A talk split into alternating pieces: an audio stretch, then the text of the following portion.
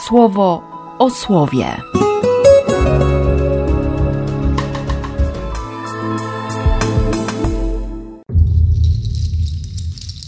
osiemnastego lutego, czwartek. Z Księgi Powtórzonego Prawa. Oto kładę dzisiaj przed Tobą życie i śmierć, pomyślność i niepomyślność. Jeżeli będziesz posłuszny przykazaniom Pana, Twojego Boga, które ja dzisiaj nakładam na Ciebie, żebyś miłował Pana, Twojego Boga, żebyś trzymał się wszystkich Jego dróg, żebyś zachowywał nakazy Jego prawa i Jego wyroki, to żyć będziecie i będzie w was przybywać, a Pan, Twój Bóg, będzie Ci błogosławił w całym kraju, do którego właśnie wkraczasz, aby objąć go w dziedziczne posiadanie. Jeśli natomiast zmieni się Twoje serce, jeśli nie będziesz posłuszny, jeśli schodząc na manowce będziesz składał pokłony obcym bogom i będziesz im służył, to oświadczam Ci dzisiaj, że zguba was dosięgnie, że przez niewiele dni zostaniecie w tym kraju, który Pan, Twój Bóg, daje Ci, a do którego właśnie macie wkroczyć przez Jordan, aby go objąć w dziedziczne posiadanie. Wzywam dzisiaj przeciw wam na świadków niebo i ziemię, że położyłem przed wami życie i śmierć, błogosławieństwo i klątwę. Wybierzcie życie, abyście żyli, Ty i Twoje potomstwo, miłując Pana, Twojego Boga, słuchając Jego głosu i trzymając się Go. To bowiem jest wasze życie i wielość dni Twojego mieszkania w krainie, co do której Pan przysiągł Twoim praojcom, Abrahamowi, Izaakowi i Jakubowi, że ją im da. Z Ewangelii według świętego Łukasza.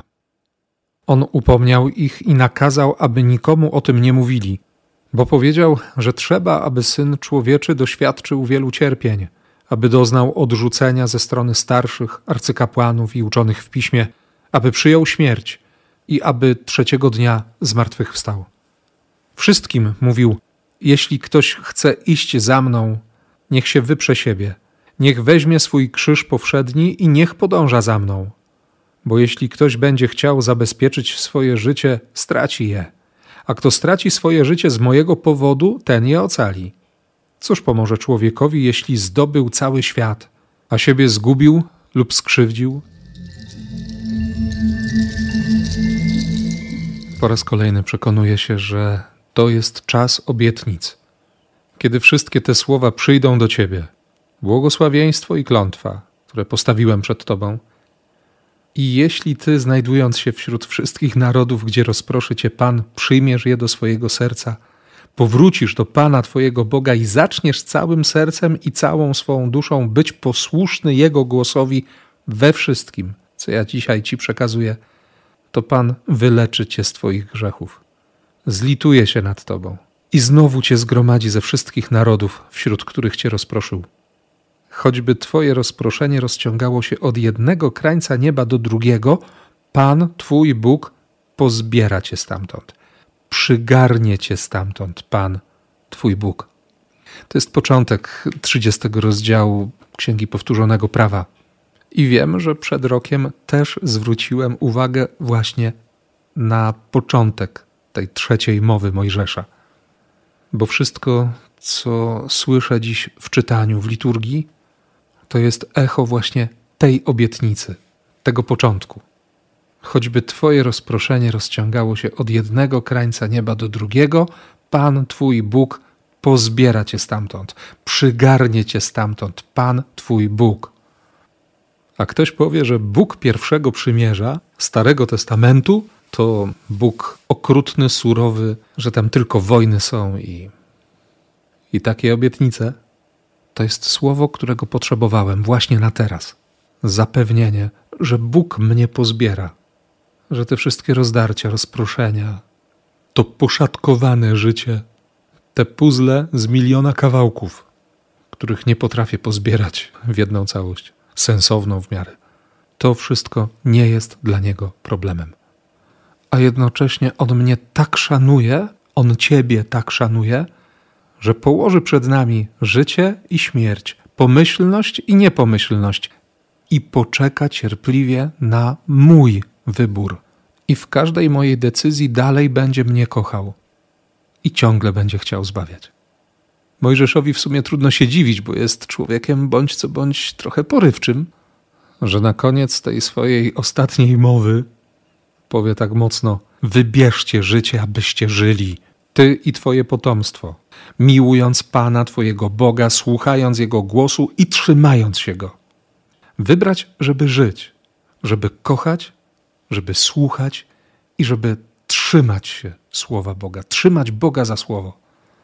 I może dlatego od razu na początek Wielkiego Postu dostajemy takie słowo z Ewangelii Łukasza. Jezus gdzieś tam kiedyś sam się modli, ale uczniowie są bardzo blisko. I wtedy po tej modlitwie zadaje bardzo proste pytanie. Co ludzie o mnie mówią? Kim jestem? A wy co mówicie? Kim jestem? Piotr się wyrywa, że, że przecież jesteś Mesjaszem Bożym. Ale Jezus ich upomniał, nakazał, żeby nikomu o tym nie mówili, bo powiedział, że trzeba, jest konieczne, by Syn Człowieczy doświadczył wielu cierpień, żeby doznał odrzucenia, żeby przyjął śmierć i żeby trzeciego dnia zmartwychwstał. Jest konieczne. To się musi stać. Tu nie ma propozycji, nie ma głosowania, nie ma pół na pół. Tylko to się musi stać. To jest konieczne. To po prostu jest dowód, że Bóg nie rzuca słów na wiatr. Że obietnica pozbierania i przygarnięcia to nigdy nie jest żadna kiełbaska wyborcza. To jest słowo, które się wypełnia. Dlatego chwilę później Jezus mówi: jeśli ktoś chce iść za mną, niech się wyprze siebie. Niech weźmie swój krzyż powszedni, niech podąża za mną. Wziąć siebie samego jak krzyż, bo jestem pewien, że i ty, i ja mamy to powtarzające się doświadczenie, że jesteśmy dla siebie krzyżem. Nie dla siebie nawzajem, dla siebie samych. I jestem też pewien, że i ty, i ja doświadczamy, że Chrystus bierze ten krzyż, że On nas dźwiga albo proponuje miejsce tuż obok siebie, w jednym jarzmie. I tym jarzmem jest krzyż. Mój krzyż albo twój. Bo swój krzyż Jezus już poniósł, doszedł z nim na właściwe miejsce, potraktował ten krzyż jak tron i dał dowód, po prostu dał dowód, że kocha do samego końca. Że nie ma dla niego granic w miłości. Po co iść z nim w tym jednym jarzmie? Co pomoże człowiekowi, jeśli zdobył cały świat, a siebie zgubił lub skrzywdził? A no właśnie po to. Widzę to po raz kolejny właśnie dziś tak mocno. Dzięki związaniu z Jezusem po prostu się nie zgubię.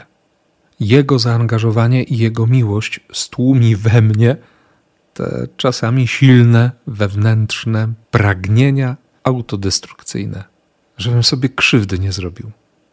Jaką on ma troskę? Co to jest za miłość?